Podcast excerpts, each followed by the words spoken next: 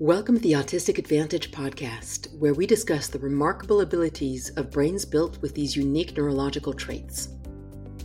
I'm your host, Olivia Fox, and in today's episode, we're chatting with Hannah Breslin, educational developer for the University of the Arts London. We discuss autistic interpretation of social conventions, achieving a critical mass of autistic people in the workplace to bring about normalization, and the challenges of educating the neurotypical public about autism. Welcome, Hannah. Let's begin by talking about how you got to where you are today. How did I get to where I am today? Yeah, a long and kind of roundabout route, as probably most people will uh, have experienced themselves.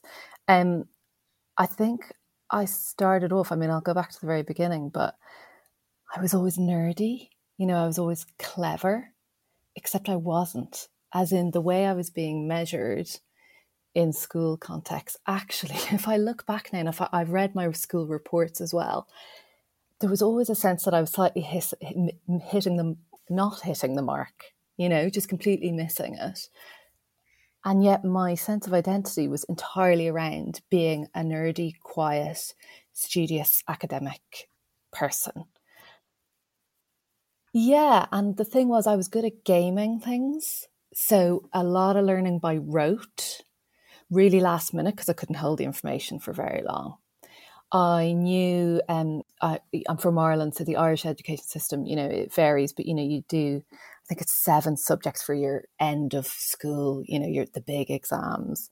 And I chose the ones that I knew I could do well in. I didn't think about, you know, necessarily my career. I was like, right, let's be strategic. So I've always been quite strategically minded about it. But it's sort of as the years went on, I realized, God, like I'm not actually like particularly clever. I'm good with words, and society places such weight on words, don't we? And the ability to articulate oneself. So I think I was flying under the radar in loads of different ways.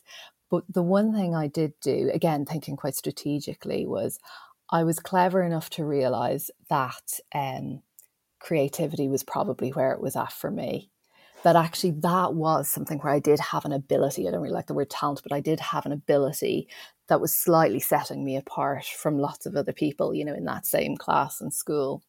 So I went and studied fine art for my undergraduate um, and really excelled. It was probably the first time I found my tribe a little bit and I found the people that I sort of connected with. And at this stage, I'm telling myself all my difference in the world is because I'm an artist. So artists are you know quote unquote weird and so i'm really buying into that narrative. So i allow myself to be a little bit weirder when i'm in art school because i'm like yeah this is you know this is what it's all about. This is what i'm meant to do. I'm living the mythology of like being the artist and whatnot. When i graduated i repeatedly avoided full-time work as best i could with the understanding the reason I was doing that was because I had my art practice, which by the way made zero money. And I was adamant, I was completely purist. I was adamant it should make no money. I wanted to do non commercial. I did video, I did installation, I did all these things you couldn't sell.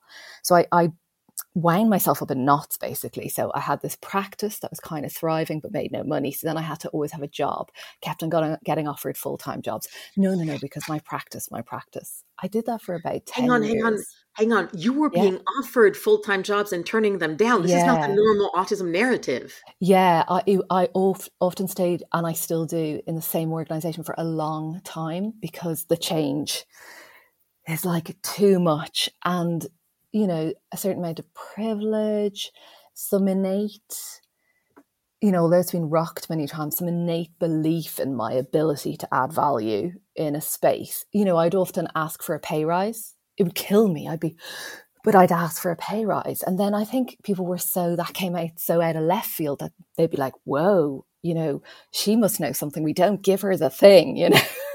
so I kind of was using some of those things not intentionally, but to my advantage. Sometimes obliviousness, like not being really thinking about hierarchy.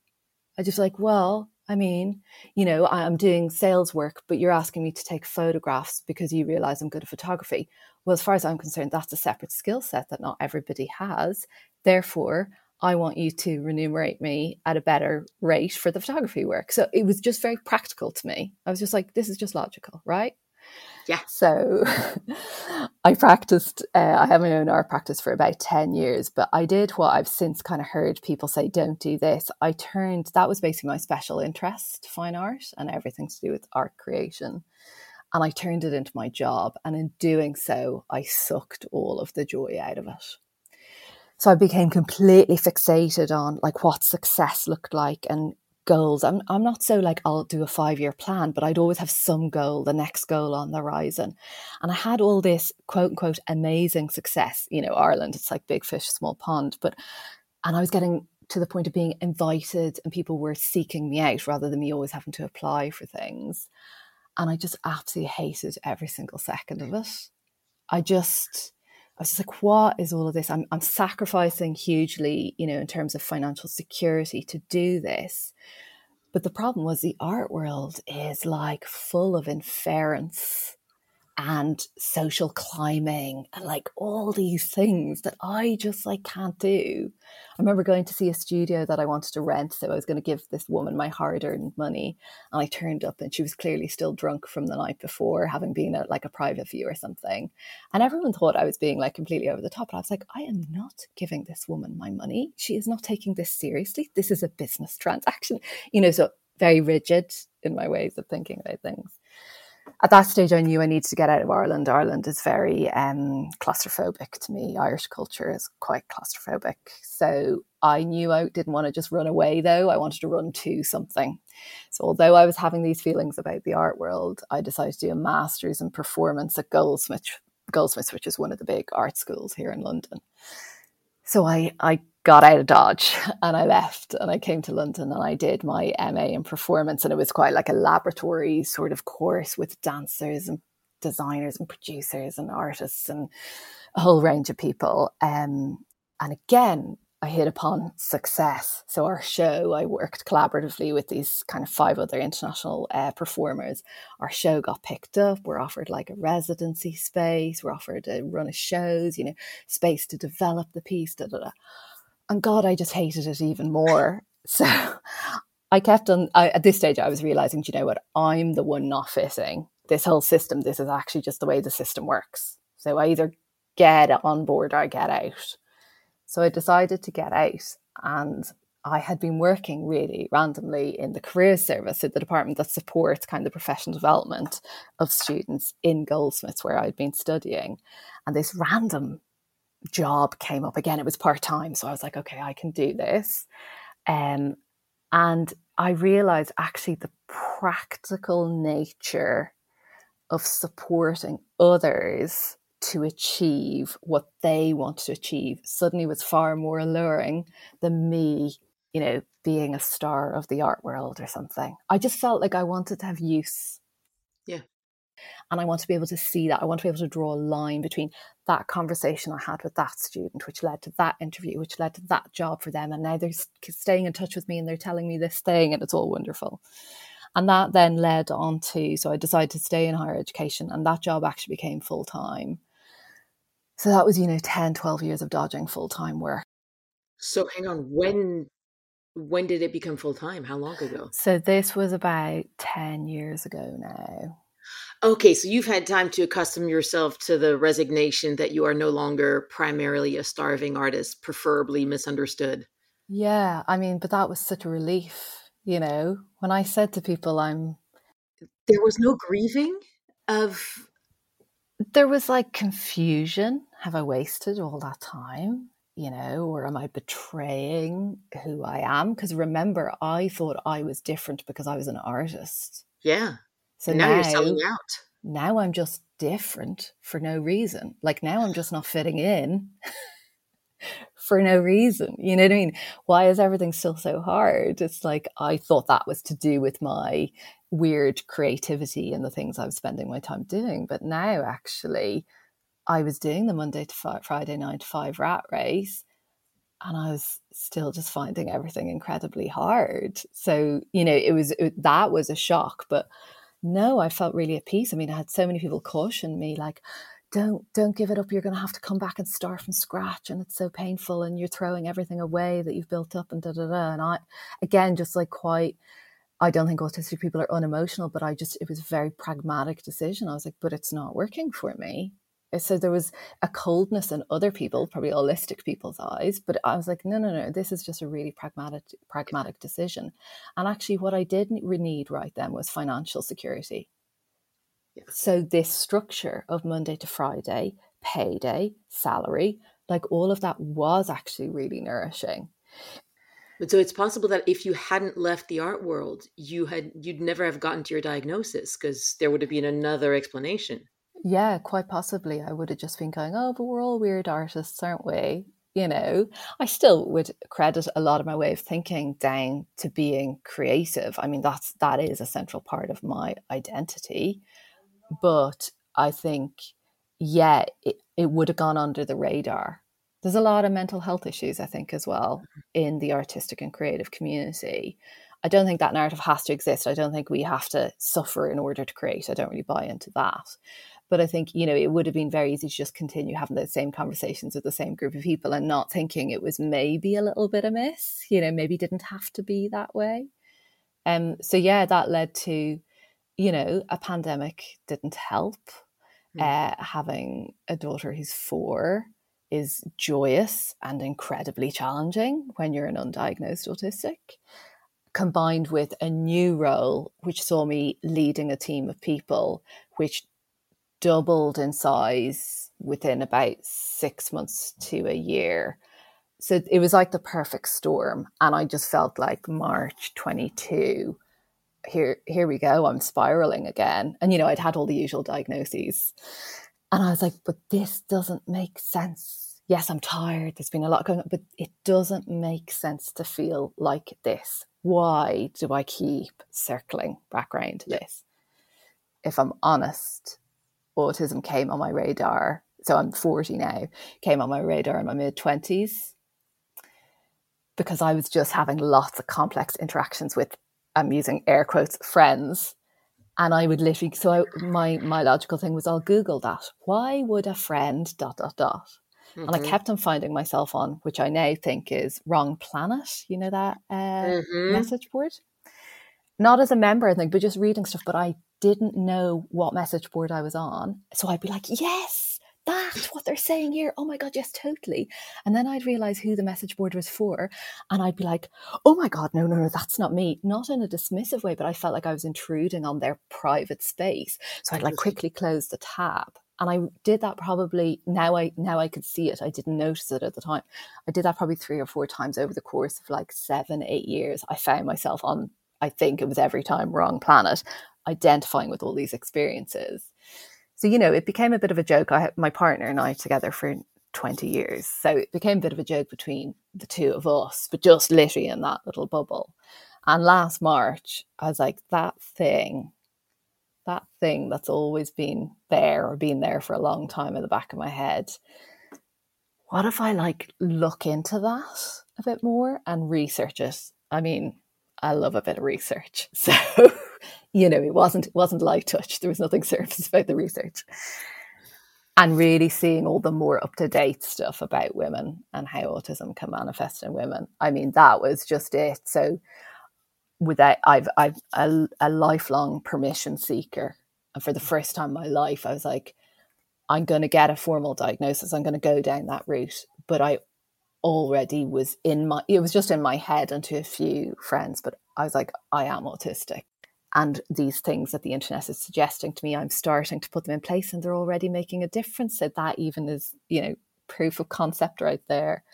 So yeah that it's like the perfect storm of all those things just led me to finally getting that diagnosis last november at the grand old age of 39 so yeah wild ride.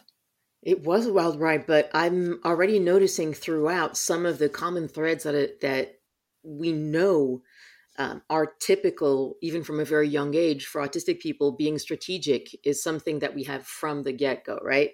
Uh, good wor- with words. Have you heard about this more recent ish study that uh, split the autistic brains into four subgroups? Oh, no. This sounds good. It's really interesting. I'll, uh, I'll, um, try to remember to to send you the the thingy. My brain is like a sieve. Um, but essentially, there's four subgroups amongst the two that do not have developmental disabilities and therefore can could theoretically function uh, masking there's one group that is high verbal IQ, low social intelligence, and the other group which is normal verbal IQ, normal social intelligence. And I'm like, yeah, that's me right there. I know. And like, yeah, I mean, I'm just still baffled. Now it's brilliant though, because previously would have been stuff I think my partners tried to coach me on a little bit because we didn't have this autism framework. So he just thought like, you know, you need to understand. So it's like trying to lead me to understanding something that I was just never ever going to get. But now I can just openly be like, what does that person mean? Why would yeah. they say that? Why did they do that? If you were to do that, what would be your intention? So it's actually like quite wonder. I'm not going to understand on an additional level, but it's like now I have the the right language and the right questions, you know what I mean, to ask. So it's like, oh, I can get this insight. Whereas when he was trying to lead me to those things, I was really stubborn and I was like, no, I'm not going to do like, I'm not going to answer like that. No, I'm not texting them, you know. And it was like, frustration but now i'm like oh yeah i'm not i'm autistic. I'm not going to answer in an allistic way but i want to understand what someone's motivation might be. Like just before my assessment we talked about how a conversation works. Uh-huh. and i mean i talk a lot so and i have a lot of conversations so i would think i'm very fluent in terms of com- conversing with others. And he was like it's so bizarre how you expect the conversation would map out and I was like, what? Because my my argument was always, why don't people ask me questions in return? So like I ask them lots of questions and I'm very interested. I'll go really deep and I'll pick up on something. And then I have something to say, but they don't ask me in return. And then I don't know what the appropriate moment is for me to insert my thing. So then it just becomes I'm invisible and the whole conversation's serving them. And that is just exhausting for me, but wonderful for them. So I have all these clingers on who are like, I love Hannah. Hannah's great for a chat. Hannah solves everything. Da, da, da. And I'm like, I'm not even there. Like, I'm asking questions, but like, I'm literally not in the conversation. He was just like, So you think it's like a volley, like back, forth, back, forth, back, forth? And I'm like, Yes, because that would make sense, right? You've spoken, now I speak. You've spoken, now I speak. And he was like, no, people are like in their own head, just thinking of themselves. So they forget. And if you want to bring it up, you just have to bring it up. And I'm like, this is news like to me. So there's yeah. that, but there's also the fact that we assume that a conversation is about exchanging information. Yeah. Because that, and it's not necessarily for allistic people. It's often a means of creating an emotional connection, which t- to me is just well if you want to create an emotional connection why don't you bloody well say so? Instead of yes, pretending that it's, it's, about something else. Yeah. Totally totally. Um, and also that thing where the reciprocal thing to me it works. Like you tell me your story and then i tell me mm-hmm. your story with some similarities so i'm empathizing with you and mm-hmm. identifying mm-hmm. with you. And i'm only now hearing that lots of allistic people find that that that the idea of doing that is trying to pull the attention away from them and I'm like, what? That's not what we're doing. No, I'm trying. I'm I'm connecting. I'm like, yeah. It's here's which parts of my pattern I can match to yours. Yeah, it's exactly. A, this this is I understand you because. Uh, yeah, and um, before I forget, two other things that I picked up on were one is not thinking about the hierarchy, and I often say that autistics can think about it can think outside the box because they can't even see the box. Um, but in the same way, we're really bad at office politics because we don't see the hierarchy. Um, but sometimes we will um, unwittingly bypass office politics because we're not aware of hierarchy. Totally, totally agree with that. There's also also something culturally located because Irish people are not big on hierarchy. We're quite like finger up to the hierarchy. given like our colonial past and stuff. So, you know, I didn't, I mean, I did step on toes, definitely. And I can see now moments, particularly in the art world, actually, I can see moments where I was being taken down a peg or two. How dare you, you know, question my da da da. And that was always really upsetting to me because it was obviously never my intention to call into question somebody else's ability or experience or anything. But the UK, so England, I can only really talk about England because I'm based in England. Um, oh, heavy, heavy, heavy on the hierarchy, you know. But I, I knew very early on, I mean, even if I'd been in Ireland, I wouldn't survive in a corporate environment where that is rigid and fixed. Higher education, it's not quite a meritocracy, you know, I'd love to say it is, but the institution I work for, because it's an arts institution, we like to disrupt. So even when disruption happens from within, you might get, you know, shoved back into line slightly, or you get, you know, a few raised eyebrows and stuff. But I don't think we're as intensely obsessed, I'm going to say, with hierarchy. So I can sort of use that. And, and what I find is everybody's just human to me. So I really don't care if you're like the most senior person in the organization or the least senior person. I'm just meeting you as a human, not your job title. So that's been a real advantage because I probably don't play the game. It's maybe refreshing. I don't play the game to the higher ups.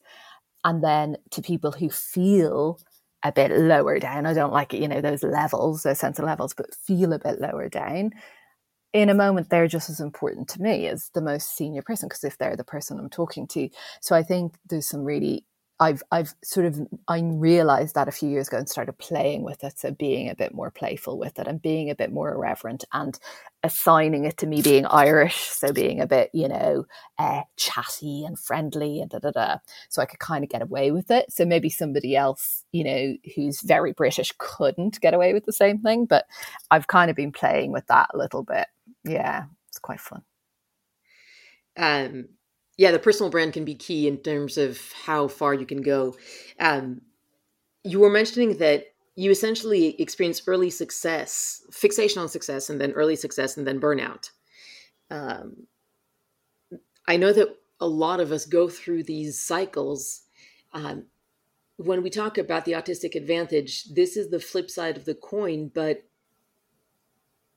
I'm pretty sure that there would be ways to manage eventually to avoid, of course, but for the moment to manage the burnout cycles in the corporate slash business world.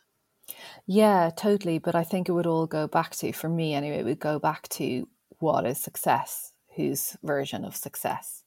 Because I think I was constantly striving for the external understanding of what success looked like. So actually, it was never a good fit for me. It was never going to feel good for me when I got there. But it was like when I was an artist, you know, get this show, get into that gallery, da, da, da. So it was all about the the optics of it rather than what felt innately right to me. So now I feel if I'm aiming towards success and it's truer to who I am and what I'm about, that automatically makes it a healthier way of being and a healthier choice. Now, what I will say is my drive can be quite intense and my hyper focus but now it's like with this frame, it's like, okay, I don't have to prove myself to anybody. I don't even have to prove myself to myself. So if I've got some really nice goals that are really fulfilling and nourishing for me, not, you know, based on just those optics, and I really want to achieve them, then I know I have to scaffold in loads of tools and support to get me mm-hmm. there. And that sometimes means stopping, stepping back, taking a break when you don't want to take a break, you know, working quite a regimented way because I struggle with things like interoception, you know, those bodily cues. So I remember to go to the toilet. So I remember to eat food so I don't get like low blood sugar and then get really shaky and cranky and wonder why everything feels so awful and wrong. And then it's like, oh yeah, I just forgot to eat like a couple of hours ago, you know, and it doesn't spiral out of control. So you know, I'm at such early days post diagnosis, but I still can already see, and I guess I'm a glass half full kind of person anyway, but I can already see burnouts. I'm still, I would still say I'm in burnout, but maybe coming out of it now, sort of a year on. And I've definitely had two other burnout, which I now understand as burnout.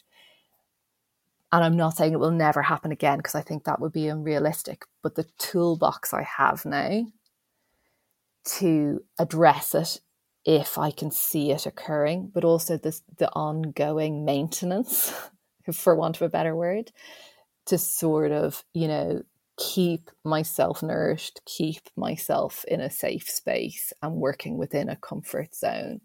And I say all of this understanding a huge degree of privilege here. Like, actually, me working full time, you know, being there eight years, being well liked, well respected by my colleagues and my peers, now gives me leeway. So I've won them over. Now, if I was just joining an organization and having to pace myself the way I'm having to pace myself at the moment, that may not be looked upon as kindly.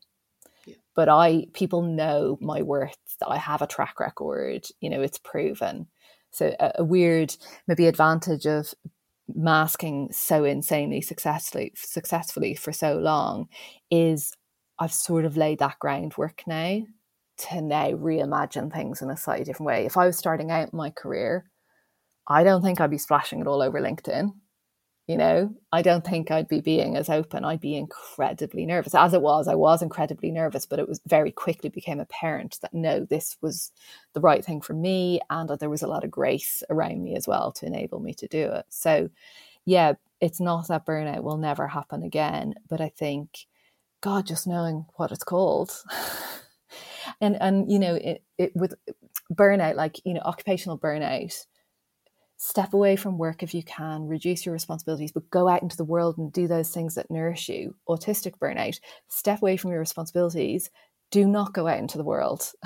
like, do not force yourself to engage with people because that's an allistic idea that you're going to get so much energy and nourishment back from that.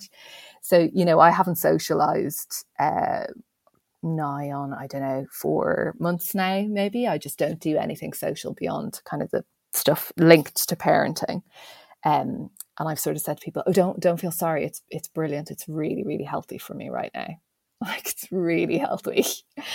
so yeah, what was my point around that? Yeah, I probably can't avoid burnout, but now it's got a framework. Like it's got a name. I've got stuff that you know already can see works for me, and I stop. The huge thing for me in knowing that I'm autistic is off the peg templated stuff that's not made for autistic people. So this mm. program, this, you know, checklist, that is made predominantly by allistic people for allistic people. So actually, it's really important for me to go, that's a brilliant list because that's not going to work for me. I need to create my own list, you know? It's going to look a bit different from that. There's some stuff I can borrow, but yeah, this isn't about me slotting into now, you know, the mold that exists for a lot of people. Yeah.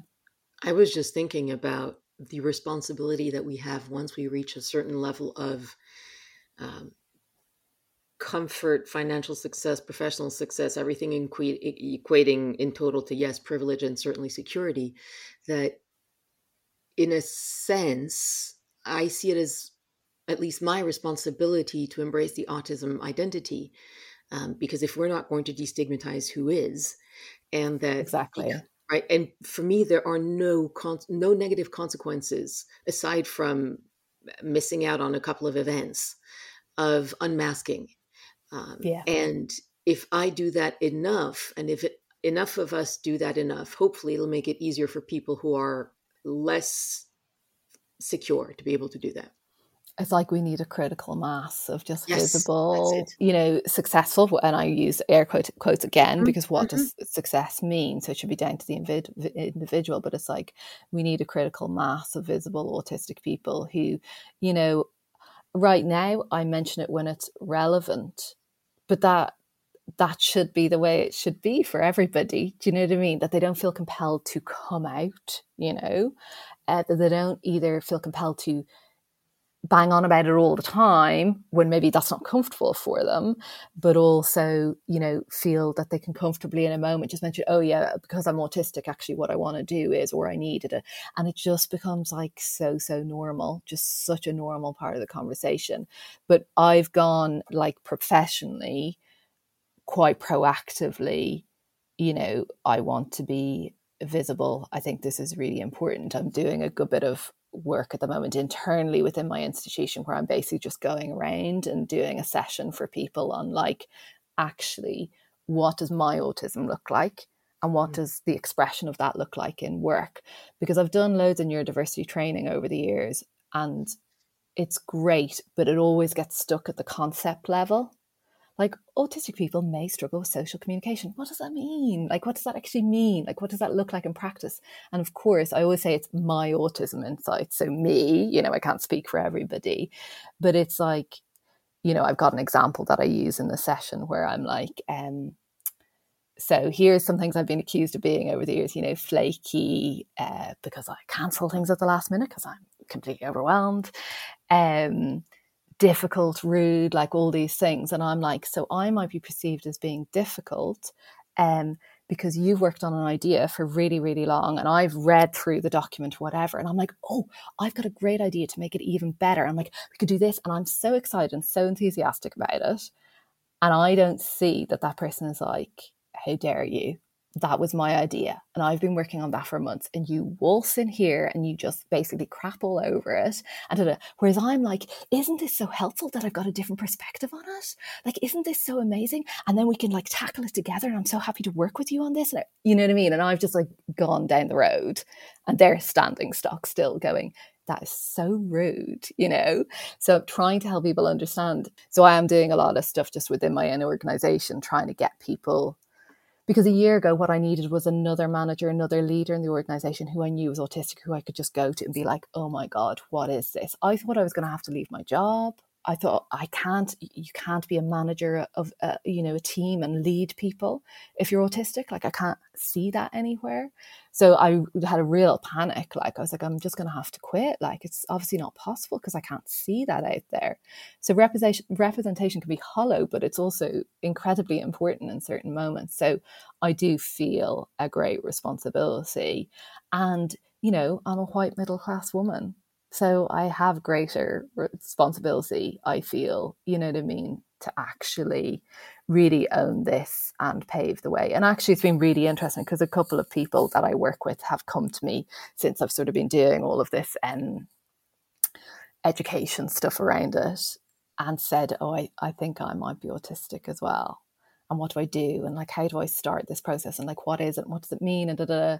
and then a couple of my team uh, who are ADHDers and they're like this is so good because like I never would have been open about this if you hadn't been open and da, da, da. so you know there's it's already just the ripples out from me being quite open about it. It's a small group of people but I'm like but that you want that to replicate out then don't you when my team become managers and leaders that they take the same approach as well so yeah, it feels really, really important.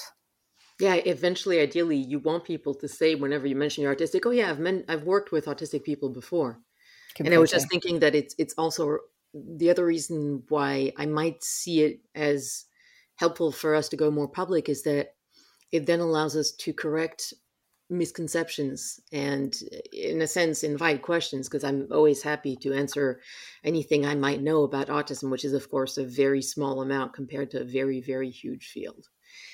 Completely and i'm exactly the same. I'm like please ask me questions but i'm fascinated by how few people ask questions to be honest. I opened it up like to so many people when I sort of shared, and very few people have come back with questions. Now, granted, you know, uh, even allistics have different processing speeds and different ways, you know, levels of comfort and stuff. But I think, you know, there is a thing of if if change is going to happen, people need to get comfortable with being uncomfortable. Yeah. So and asking the wrong question the wrong way, and you know, I would just gently, you know, adjust that course of questioning, be like, well, actually, the way we would talk about it is, or the way we think about it and stuff. So, yeah, you know, that's somewhat a little disheartening. It's normally the other neurodivergent folk who are like, oh, okay, I don't really know much about it. Tell me, you know, and I want to know, da, da, da. but it's, yeah, I'm not finding that there's a huge influx of questions from people. Maybe I'm just doing a brilliant job of explaining it, but I feel like, come on, guys, surely. But again, I like the detail. So if somebody gave me that presentation, mm-hmm. I'd be mm-hmm. like, "Ooh, okay." So and how? And what about you know? And again, I wouldn't necessarily have the fear so much of getting it wrong. I've got it wrong so many bazillion times in my life. I'm used to getting things wrong. So yeah, that is interesting to me that there maybe isn't that level of comfort with just asking questions, even when somebody offers. We'll get it there. Feels a bit the same as with the other spectra, whether it's sexuality, gender, you name it. Uh, yeah. All right, so let's try to um, recap what we've been on autistic advantages so far. Not in any particular order, but uh, being strategic, being good with words, not thinking about or focusing on hierarchy, uh, the fixating on success, which can be good and bad, and the so many times uh, the experience that clearly you've had, I've had, where we see a solution and everyone is like, "Oh my god, that's amazing!" And I'm like, "It's just makes sense." I don't know why there's. it's Listen, people, it's bloody obvious. Why is everyone in awe? It is like that is quite amazing to me. Like when I started teaching, I didn't actually have any teaching qualifications, but it was just so obvious to me. Like you want people to learn this you know people learn through a variety of ways how do you embed those different ways within you know a two hour workshop or something? How do you reverse engineer like work backwards from the end point? Uh, what experiences might provoke certain types of thinking? How do you build in reflection? Like all these things were just like you know so so obvious. I've obviously since gone on and got a teaching qualification but you know it's just stuff like that that i'm like oh is this not is this not just obvious? No. Oh right okay. And and then you start going oh i should value this because apparently this you know isn't something that everybody can just do. So yeah totally get that. But you do have to again that confidence has evolved over time where i haven't been shot down by the first weird look. You know what i mean? Like huh I now I'm like, yeah, no, it's actually really important because, and it's like, and if you do it this way, da da da, and I can talk about it and explain it. But you know, in the beginning, you know, earlier in my life would have been like the weird look would have been, oh, sorry, no, sorry, it was just a silly idea. You know what I mean? So again, that evolves with age and with experience. So I'm really grateful again that I'm at this point and that I've got to this point um, where I can really go now take it to another level again. Be like, oh, well, my autistic brain tells me. Like, and I say that I do a lot of like development stuff with my own team. So teaching staff who then go on and teach students and graduates. And uh, they're always like, we do specific days, like all together, really intensive. This is just so amazing. Da, da, da. And I did say to them recently, is it really weird though that I get you to do all this stuff and I bring us all together and all this stuff happens and we have all these like really deep conversations contextualized by work but actually like quite you know broad and they were like I think they felt like almost not awkward, but they were sort of like, yes, no, no, but yes. It's like, yes, it's probably you know, because I'm autistic and this just feels really natural and logical to me. But another way, they were like, but it's wonderful. It's not, you know, a negative that, you know, you've shaped this space in that way. So that's something I'm really proud of. I think that's really important. So, when given the tools and the space, and when we can create our own teams and run them our own way, sometimes marvelous things can happen. Awesome exactly that. Like i probably most people don't enjoy being micromanaged do they? And autonomy is hugely important to me because if i always have to win over the person above me who doesn't speak the same language as me as it were i'm probably never going to get to do what what i know feels right and what i know will work. So you know it's just not going to happen is it? So yeah that autonomy is hugely important. Yeah, if you have to waste time figuring out the office politics and the manners, then you won't give the best solution. Exactly. It's uh, I, I wish there were more of an effort to make entrepreneurship possible for more autistic kids because that seems like a no brainer since we can probably find solutions that aren't already on the market. All right. Well, thank you so much for this. Um, is there anything that you think we should have covered that we didn't? No, just to say thanks for having me. It was really lovely to just like talk about one of my favorite things in the world. All right. Uh, well, I don't see any big questions that I missed. Um, okay. All right. Well, thank you so much, Hannah. It was lovely talking to you. Yeah, and you. Hannah, thank you so much for giving us your time and sharing your experience. You can learn more about Hannah Breslin by following her on LinkedIn. Remember to follow the Autistic Advantage podcast on Instagram and LinkedIn for future episodes. That's it from the Autistic Advantage podcast. Our team includes production director Harvey Range, community director Ben Van Hook, creative director Kalia Williams, and I'm your host, Olivia Fox. See you next time.